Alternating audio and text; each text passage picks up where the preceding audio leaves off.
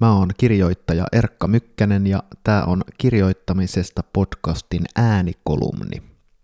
Teksti on alun perin julkaistu Kritiikin uutiset sivustolla. Kolumnini olivat ajan hukkaa. Tämä on viimeinen kolumnini Kritiikin uutisiin ja kirjoittamisesta podcastiin. Kuuden tekstin pesti kesti vuoden. Tuntuu, että homma oli ajan hukkaa. Kun päätoimittaja Martti Tapio Kuuskoski kysyi minua kolumnistiksi, päätin ylittää odotukset.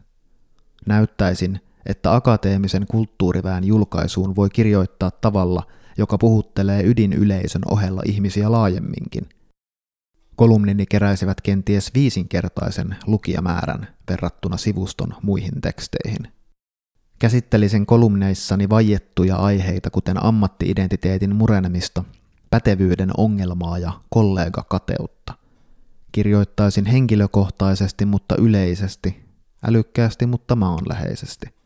Ihailemani älyköt, kuten Anu Silverberg, jakaisivat tekstejäni, mutta myös joku koko kansan tuntema hahmo, kuten Sara Sieppi. Näkyvyyteni ajattelijana kohoaisi tasolle, joka täyttäisi sen potentiaalin, jonka tunsin sisälläni, mutta jota maailma ei ollut vielä tunnustanut. Kirjoittaminen oli yhtä helvettiä.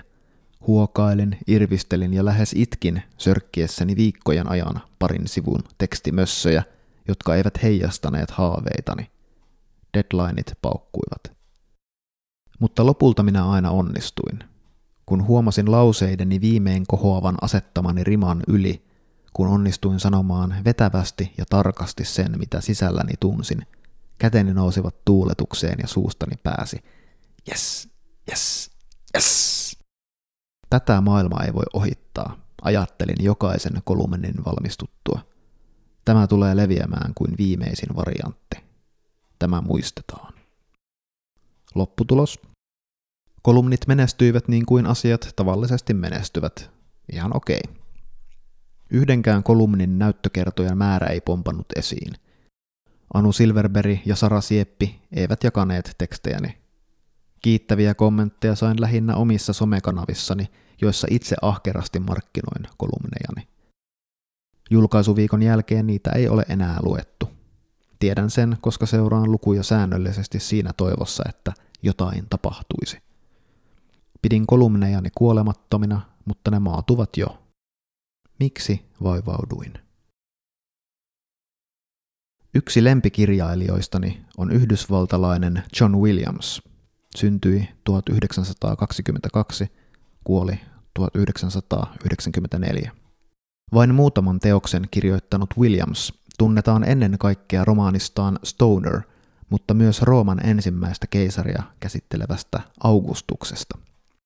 Stoner kertoo yliopiston apulaisprofessorista, jonka elämäntarina ei vaikuta romaanin arvoiselta. Stoner rakastaa työtään, mutta ei saavuta urallaan mitään merkittävää. Avioliitto on vuosikymmenien mittainen hiljainen katastrofi. Romaanin lopussa sairauden väsyttämä päähenkilö tekee hajamielisenä tiliä elämästään kyselemällä itseltään, mitä oikein odotit. Augustus taas kuvaa aikansa merkittävintä ihmistä, keisari Augustusta, joka myrskyisten sisällissotien jälkeen ohjasi valtakunnan kohti pitkää rauhan aikaa – Kirjeistä, dokumenteista ja päiväkirjamerkinnöistä koostuva teos on fiktiivinen läpivalaisu poikkeusyksilöstä, jonka saavutuksia länsimaissa muistellaan yhä. Vasta Augustusromaanin lopussa ääneen pääsee itse keisari. Kirjeessä ystävälleen hän tunnustaa, ettei pidä ponnistelujaan erityisen ihmeellisinä. Keisari on vain totellut sisältä nousevaa tunnettaan, jonka alkuperää tai merkitystä ei itsekään täysin ymmärrä. Augustus on läpi elämänsä näytellyt eri rooleja, eikä ihan hahmota, kuka sisimmässään todella on.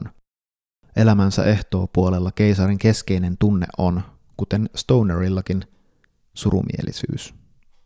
John Williamsin teokset vaikuttaisivat väittävän, että olit sitten keskinkertainen yliopistoopettaja, joka unohtuu pian kuolemansa jälkeen, tai koko tunnetun maailman valtias, joka muistetaan vuosi tuhansiakin myöhemmin, päädyt lopulta saman kysymyksen äärelle.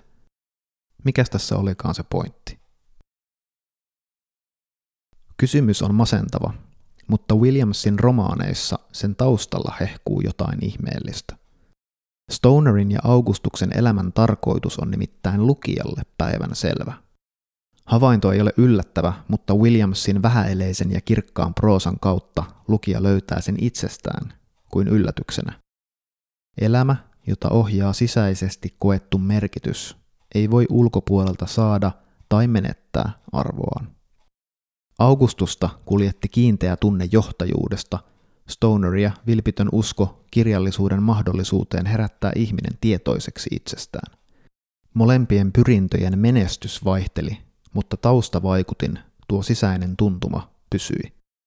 Kumpikaan ei ollut erityisen hyvä tai huono ihminen, ja elämänsä päätteeksi molemmat huomasivat olleensa yhtä paljon tuulen kuin kyvykkyytensä kuljeteltavina. Ja kyllä, kestävin onni niin hallitsijalla kuin luennoitsijalla paljastui tekemisen tasolta, arkisen ähertämisen itseisarvosta. Joskus ulkopuoliset tunnistivat sen, joskus eivät. Ehkä sama pätee kolumnisteihinkin. On muuten kolmaskin henkilö, johon tunnen pestini päätteeksi. Myönnän, että jo koomisen ylevää sielun yhteyttä. Se on John Williams itse. Kun Williams kuoli vuonna 1994, häntä ei juuri tunnettu maailmalla. Williams oli kirjailijoiden kirjailija, joka ei kiinnostanut suurta yleisöä. Asia muuttui 2010-luvulla 20 vuotta kirjailijan kuoleman jälkeen. Williamsin maailmanvalloitus alkoi Ranskasta ja levisi kaikkialle Eurooppaan, Suomenkin tietysti. Tänä päivänä John Williamsin romaaneja on myyty satoja tuhansia kappaleita. Jostain syystä maailma yhtäkkiä rakastui Williamsin juonen tasolla eleettömiin, mutta teemoiltaan jylhiin romaaneihin. Toisenaan mietin, miten Williams reagoisi saadessaan tietää postuumista suurmenestyksestään. Mielikuvissani hän vain hymähtäisi. Voi semmoista. Kirjailija ilahtuisi tietysti, mutta ilo muistuttaisi veden pinnan pientä kuohuilua, joka ei vaikuta syviin virtauksiin. thank you